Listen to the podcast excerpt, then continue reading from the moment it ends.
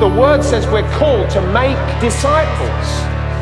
We're growing in the word of God. Jesus Christ was sent to be our Savior.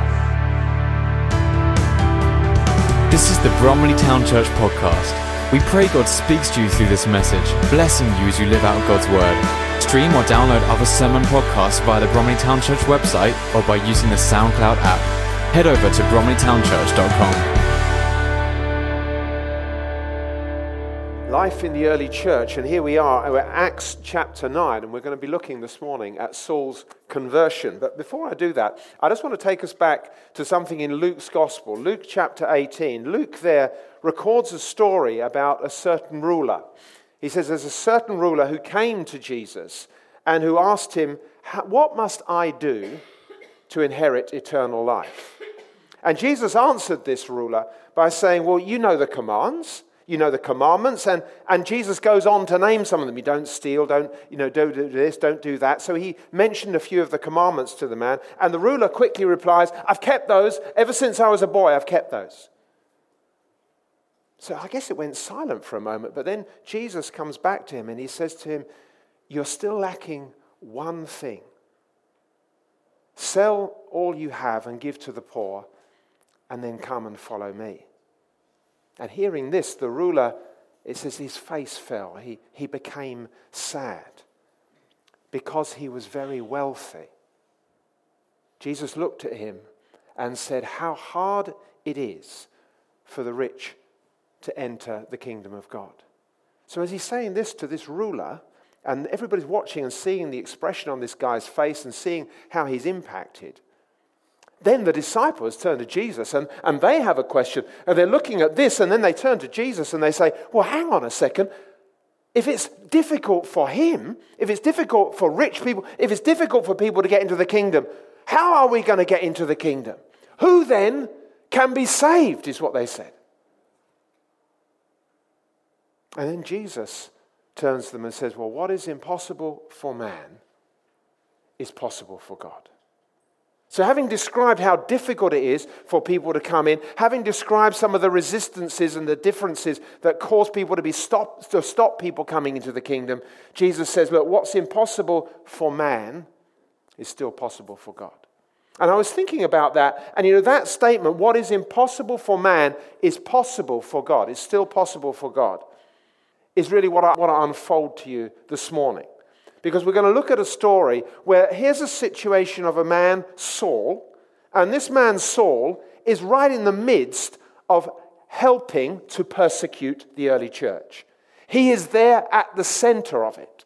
That's what he's doing. And this guy, Saul, is causing terror and is causing stress and is it's causing fear to go widespread across the early church. He's there at the center. We're talking about this man, and it would seem for everybody how could this man and his life be turned around.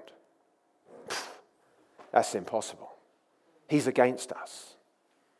But what is impossible for man is still possible for God.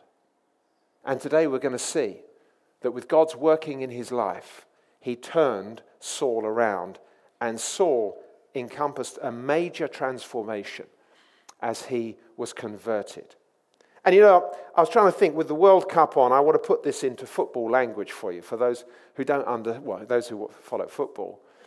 This is like a Tottenham supporter suddenly becoming an Arsenal supporter. This is like a Manchester United supporter suddenly switching to become a Manchester City supporter. This is like an Everton supporter switching over to become a Liverpool supporter. And if you're one of those supporters, you're, you're fixed in that. That's who you are. That's your heritage. That, that's what you stand for. You stand for that club. But suddenly you change allegiance, and now you're the completely the opposite team. That is what this story is like. What seems impossible, what is impossible for man, is possible with God. All right, here we are looking at the early church. So let's just go back and refresh ourselves a little bit of the situation that we have come to and what life is like in the early church. The Jewish ruling council which is made up of 71 elders, leaders of all the religious people. This, this council is meeting together. This council is getting edgy because they want to support the work of Judaism. They want to support the work of the law. They want to see the righteous law of Moses being upheld across the community. And yet, things are happening. There's this group of new believers who keep following and talking about Jesus, and they're causing all sorts of problems. And so there's a tension that is beginning to arise in the community at this time. This council, this Sanhedrin, have already called two of the disciples. They've called Peter and John, and they've had them come before them because they've healed this guy at the gate beautiful. And there's all sorts of controversy around that. So they bring them, in, bring them in before them, and they talk to them, and they say to Peter and John, We want you to stop talking about, uh, uh, stop preaching in the name of Jesus. In fact, it's not, would you please do it? They command them. The Sanhedrin command them, will you stop talking about the name of Jesus Christ? And Peter and John pipe up in the midst of this meeting and they actually say, which is right in God's eyes? To listen to you or to listen to him? Whoa. You can, you can imagine a pin dropping at that moment. These are tense moments in Jerusalem because you can feel the power struggles that are going on. People are talking about Jesus, and yet the Sanhedrin want everybody to come back and for everything to go back to as it was. They're following the ways of Moses. Peter and John went away from that encounter with the Sanhedrin. They gather the believers together, and the believers together they pray. And this is the prayer they prayed Acts 4 29 to 31. Now, Lord, they cried, consider their threats. This is the threats of the Sanhedrin and those elders. Consider their threats and enable your servants to speak your word with great boldness. Stretch out your hand to heal and perform signs and wonders through the name of your holy servant Jesus. After they prayed, the place where they were meeting was shaken, and they were all filled with the Holy Spirit and spoke the word of God boldly. You can see that the Christians are gathering together and they're standing firm because of what Jesus has taught them, because of what has happened, because of what is happening inside of them. Hey, we could say, weren't these people baptized in the Holy Spirit on the day of Pentecost? Yes, they were. And yet here they are being filled again with the Holy Spirit, and they're speaking the word of God with boldness. So, despite the Sanhedrin's threats, uh, this continuation of the preaching of Jesus happened. And you know, the believers were very powerful because they were very united. We've already looked at the fact they were united together. They made sure they shared their things together. They made sure nobody had any great needs. They were actually looking out for one another and being together. There was great unity amongst the church. And not only was there great unity amongst the church, the apostles themselves were doing tremendous signs and wonders in the name of Jesus. And you know what? There was a fear that came upon the people, so much so that it actually says that some people were, were frightened to join them because they respected them. There was an awe about these believers and what they were doing. God's power was moving amongst them, and the believers were growing in number and growing in strength. But as I say, there's this continuing divide between this group, the Jesus group, if you like, and the Moses group. There's that divide that is growing.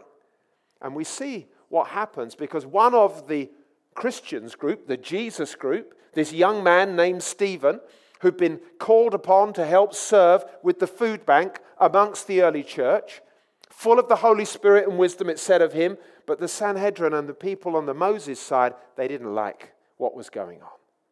And so they actually appoint some people, and Stephen is wrongly accused of blasphemy. And because it's blasphemy, who's he brought in front of? He's brought in front of this ruling council, the Sanhedrin. So there is Stephen standing before these people, and he's actually allowed to give an account. Well, we're accusing you of blasphemy. What have you got to say for yourself? So, in front of these 71 people, which is intimidating, Stephen stands up and he starts to give them a message. And they're listening because he's going through this message of basically what's happened in the Old Testament. But then things turn rather sour as we get to Acts 7, verses 51, where Stephen suddenly says to this group of the leaders, the elders of Israel, You stiff necked people, your hearts and ears are still uncircumcised.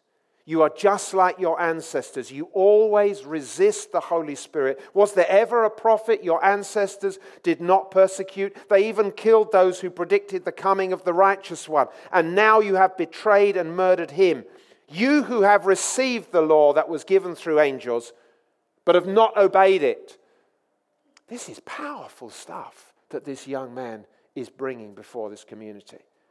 And you would have thought, wow, there was looks, there was scowls. They were probably reeling even as they heard the words of this young man coming towards them.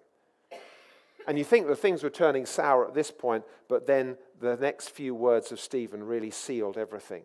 Acts 7:55, but Stephen full of the Holy Spirit it says looked up to heaven and saw the glory of God and Jesus standing at the right hand of God. Look, he said. I see heaven open and the Son of Man standing at the right hand of God. At this, it says, the Sanhedrin covered their ears and yelling at the top of their voices, they all rushed at him, dragged him out of the city, and began to stone him. Meanwhile, the witnesses laid their coats at the feet of a young man named Saul. While they were stoning him, Stephen prayed, Lord Jesus, receive my spirit. Then he fell on his knees and cried out, Lord, do not hold this sin against them. And when he had said this, he fell asleep. Now, as we mentioned just last week, a major shift, or the week before, a major shift happens at this point because now this divide between the Moses group and the Jesus group really comes to a head. And here's my first point the old way or the new way. And we're just going to start by looking at a scripture that we had last week, Acts 8, verses 1 and 3. And it says there, And Saul approved of their killing him. This is of Stephen. He was standing there not only holding the coats of these people, but he says, like, yeah, this is right. This is what needs to happen. That's the sort of attitude that we see of Saul. And on that day, a great persecution broke out against the church in Jerusalem. And all, except the apostles, were scattered throughout Judea and Samaria. Godly men buried Stephen and mourned deeply for him. But Saul began to destroy the church, going from house to house. He dragged off both men and women and put them in prison. Things are very difficult in Jerusalem. So, as we saw last week, many of the believers now have gone away from Jerusalem. They've gone to other cities around. This young man, Saul, is on a campaign. Acts 9, we finally get there. Acts 9, first two verses, 1 and 2. Meanwhile, it says, Saul was still breathing out murderous threats against the Lord's disciples. He went to the high priest and asked him for letters to the synagogues in Damascus, so that if he found any there who belonged to the way, whether men or women, he might take them as prisoners to Jerusalem. Point two Saul's mission. Saul has a single focus, and that is to wipe out anybody who's following the way. Now, the way is actually what the early Christians were called. They were followers of the way. Why were they followers of the way? Well, Jesus said, I am the way. But people often go their own way. Salvation means I say okay to his way, but in this case, Saul is saying, No way to the way. It took me a long while, actually, to write out that. And I was sitting laughing to myself, so I actually wanted to bring it this morning. Okay. Look, people are following the way because it's the way of Jesus. They're not following the Moses way, they're following the way of Jesus. And therefore, there are now things that these people are doing. This is the way that we're walking in. And that's amongst the other people, oh, they're followers of the way. Those people, that's what they do. No, we're still going to the synagogue and doing this, but they're following the way. That's what they were trying to describe. And so Saul was on the lookout. Anybody who's of this sect, the way, well, we're going to name them. We're going to get hold of them. I'm taking them back to Jerusalem. We're imprisoning them. Men or women, it doesn't matter. We're going to block this whole thing out. That was the mission that Saul was about. He was about to destroy the church to destroy the church. How? By going from house to house. It wasn't just like, have I heard about where some people are meeting? I'm going to go to every house and we're going to find these people and we're going to remove them. That's what he was doing. He says he was breathing out murderous threats. How would you feel if you knew that murderous threats were being breathed out against you? Uncomfortable isn't the word, is it? Fearful. You'd be, what's going to happen next? What's going on? This is Saul's mission. He's had success in Jerusalem, but I guess because he's seen that actually now the believers have, have fled Jerusalem, he's going after them of where they are, and that is why he is on his way to Damascus. Acts 9, verse 3. As he nears Damascus, so he's set his sights on going to Damascus to get hold of these believers of the way, these followers of the way. I'm going there to get them. As he is on his journey to Damascus, suddenly a light from heaven flashed around him. He fell to the ground and heard a voice say to him, Saul, Saul, why do you persecute me? You can imagine it, can't you? Your name is being called out. You hear it, Saul, and you, did I hear that? Saul, again it comes. So this is getting your uh, attention. Somebody's calling my name. And as he hears his name, he then hears these words Why do you persecute me? What's going on here? So naturally, he says, Who are you, Lord? He said, Well, what? Who? Who? What's this? Because it's a voice in the midst of nothing. It's just coming to him. I am Jesus whom you are persecuting, he replied. What an encounter. Talk about being stopped in your tracks. Suddenly, he's got Jesus talking to him. It's interesting, isn't it? Saul went to Damascus under the authority of the Sanhedrin. Now, a higher authority than them is speaking to him. And he's now being faced with a, the highest authority, the authority of Jesus Christ himself. He's told by Jesus, verse 6 Now get up and go into the city, and you will be told what you must do. The men, it says, traveling with Saul, stood there speechless. They heard the sound, but did not see anyone. Saul got up from the ground, but when he opened his eyes, he couldn't see anything. So they led him by the hand into Damascus. For three days he was blind and did not eat or drink anything. This is a major encounter. What, what, do you mean, major encounter? It's just a voice. They're on a journey and it's just a voice. But it's not just a voice, is it? This is Jesus Christ literally stopping this persecutor of the church in his tracks. What interests me is you, you have that interaction and you're going through it and you can see, like, wow, he's heard his name and he's like, who am I persecuting? Who is this? What's going on here? And he's on his face. That's what it seems like. He's got his eyes closed. He doesn't even realize he can't see. It's only when, okay, the voice has stopped now, I get up off the ground, and he goes to open his eyes, and he can't see anything. So suddenly, the confusion that there would have been with the people around him, because here's this guy who had been leading them, this is what we're going to do, and probably talking about what they're going to do when they get into Damascus. And now suddenly, everybody's heard the voice. He's now changed. He can't see. He needs to be led. The whole thing is falling apart and yet it's not falling apart because this is God's wonderful plan of encountering Paul. So Paul has this major encounter, and you know what? It's a shaking of all of his strongly held beliefs. And over the next few days, it must have been an intense time of Saul in his all of the things going round and round in his mind, thinking, because he was just shut away in this blindness, in this darkness. Let's go to point three. We're going to look at the disciple Ananias. So we're now shifting to another scene, and now this is a disciple of the way who lives in Damascus. His name is Ananias. Acts 9, verse 10. In Damascus, there was a disciple named Ananias. The Lord called to him in a vision, Ananias. So he's speaking again. Yes, Lord, he answers. The Lord told him, Go to the house of Judas on Straight Street and ask for a man from Tarsus named Saul, for he is praying. In a vision, he has seen a man named Ananias come and place his hands on him to restore his sight. Lord, Ananias answered, I have heard many reports about this man and all the harm he has done to your holy people in Jerusalem.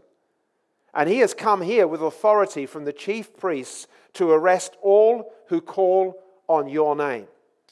But the Lord said to Ananias, Go. This man is my chosen instrument to proclaim my name to the Gentiles and their kings and to the people of Israel. I will show him how much he must suffer for my name. Now, I'm, I'm, sort of assuming when I read that, that all of that story, if you like, was the vision. That's what he saw. So it's almost like he sees himself having a conversation with God in this, in this vision. I don't, don't quite know how it is, but there's no doubt in his mind. He knows that he's been talking to God, God's been talking to him, and he's been given these instructions. And it's a bit crazy, but I, I, I love Ananias' reaction because he's just a normal person. He's saying, You what? You what? You're talking about Saul? You must be crazy, God. Have you not heard about what he's doing? Have you not heard about the murderous threats he's breathing out? Have you not heard the destruction he's causing Jerusalem? Have you not heard that he's coming here? And God saying, Yeah, but I'd like you to go. Please, will you go? I say, you've got this sort of bizarre situation. Here's Ananias saying, You've got to be kidding, God. And God saying, No, I'm not kidding. I need you to obey. And it just strikes me, you know, all this stuff about, oh, Christians, you know, we're going to do this. If God told me this, I'd do that.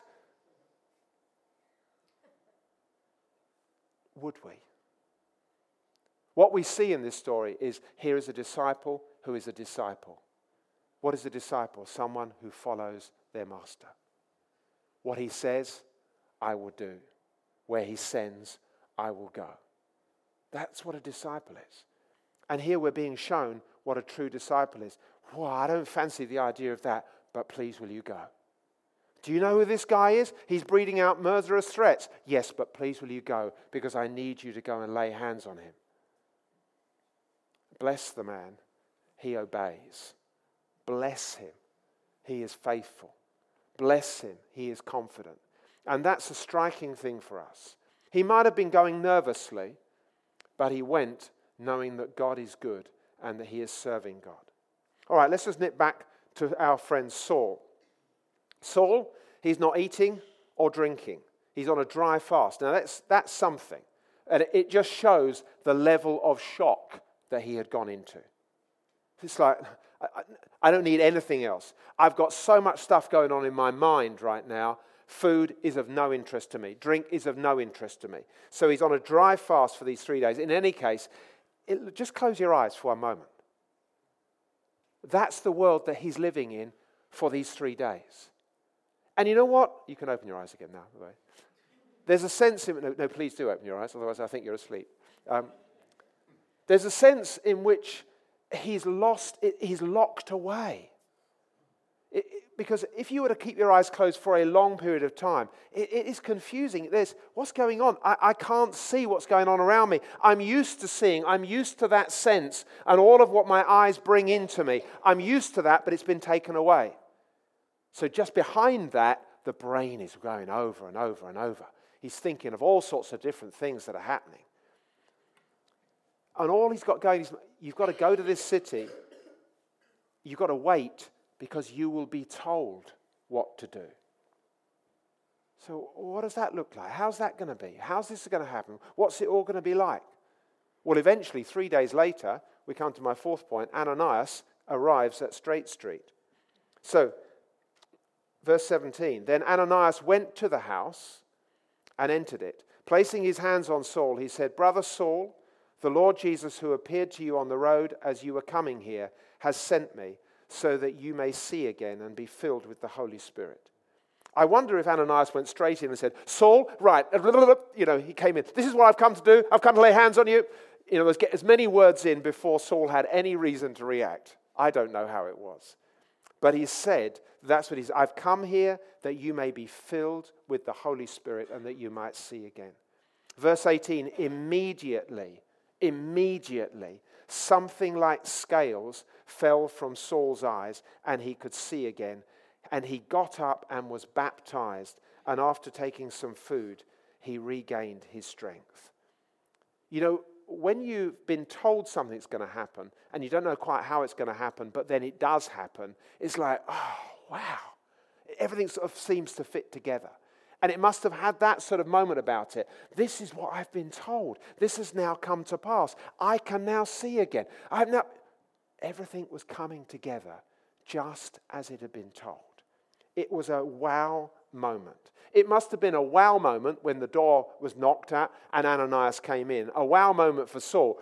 Wow, I, is this the guy who's come to tell me what I've got to do? Is this what's got to happen? And then there was another wow moment as suddenly he's going from darkness into light. It's amazing, isn't it? This I was I thought I was in the light because I was going about doing the work that Moses had asked us to do. I was supporting the priests. Then Saul goes to darkness. He meets the light, and now he's come into the light because his eyes have been fully opened. There's all sorts of parallels that are going on here. But it, for me, it's just a wow moment. For Saul, Jesus, you are the Messiah. That's the complete opposite to the position that he'd taken before. That's now been completely turned around. Jesus, you are the Messiah. You really are who you said you were. And wow, you're touching my life. So for Saul at that point, just as Peter had preached on the day of Pentecost, how, you know, when people said, What must we do? You need to repent and you need to be baptized, every one of you. And so Saul himself was baptized, baptized probably in one of the rivers in Damascus. My last point before we come to an end here uh, transformation has taken place. And it is dramatic transformation. The thing is, we're so familiar with the story. Oh, yeah, Saul, uh, sort of a Damascus Road experience. Oh, yeah, move on. This is such a turnaround. This guy had been crucifying the church, you could say.